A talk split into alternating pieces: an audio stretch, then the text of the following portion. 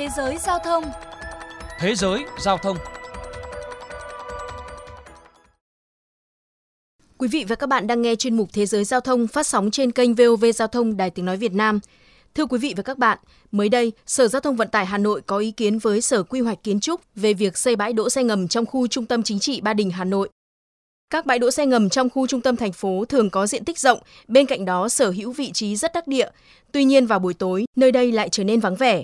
Vậy những nhà quản lý sẽ tận dụng không gian bãi đỗ xe trong khoảng thời gian này như thế nào để tránh lãng phí? Để tìm hiểu thêm, mời quý thính giả cùng nghe bài viết sau đây.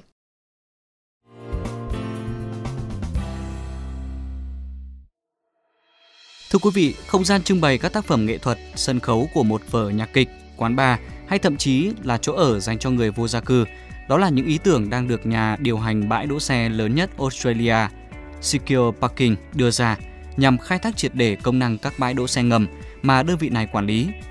Bà Emilia Colliver, giám đốc công ty tư vấn Art Pharmacy Consulting cho biết, bãi đỗ xe thường được xem là khu vực có thiết kế đơn điệu, quanh năm tối tăm ẩm thấp, đôi khi còn mang lại cảm giác nguy hiểm với nhiều người. Tuy nhiên, nếu biết cách tận dụng, các nhà quản lý hoàn toàn có thể biến chúng thành những không gian nghệ thuật lý tưởng Khoảng không gian rộng rãi trên những mặt sàn bê tông lớn là nơi rất tiện dụng. Chúng có thể trở thành điểm biểu diễn nghệ thuật, âm nhạc, chiếu phim hay tổ chức các sự kiện xã hội. Theo khảo sát, bãi đỗ xe ngầm trong trung tâm thành phố thường có tỷ lệ trống cao vào những khung giờ thấp điểm, đặc biệt là ban đêm. Chính vì vậy, Secure Parking đang phối hợp với các tổ chức từ thiện, trong đó có tổ chức Beddown, trước mắt sử dụng không gian bãi đỗ xe ngầm tại trung tâm thành phố Brisbane, bang Queensland làm chỗ ở cho người vô gia cư vào ban đêm.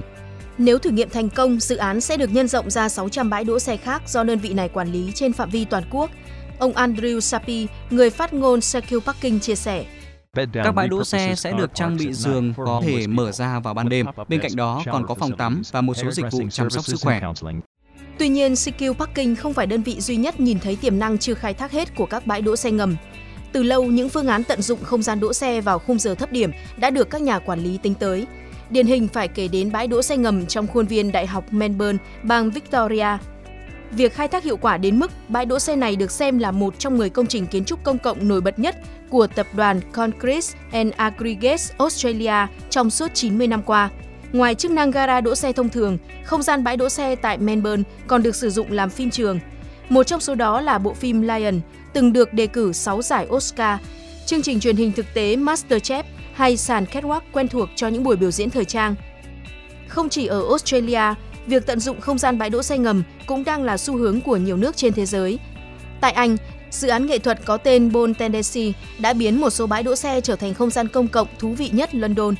Điển hình là việc sử dụng tầng thượng và tầng 3 của bãi đỗ xe phía đông nam London làm nơi tổ chức các triển lãm nghệ thuật, những buổi hòa nhạc và cả quán bar.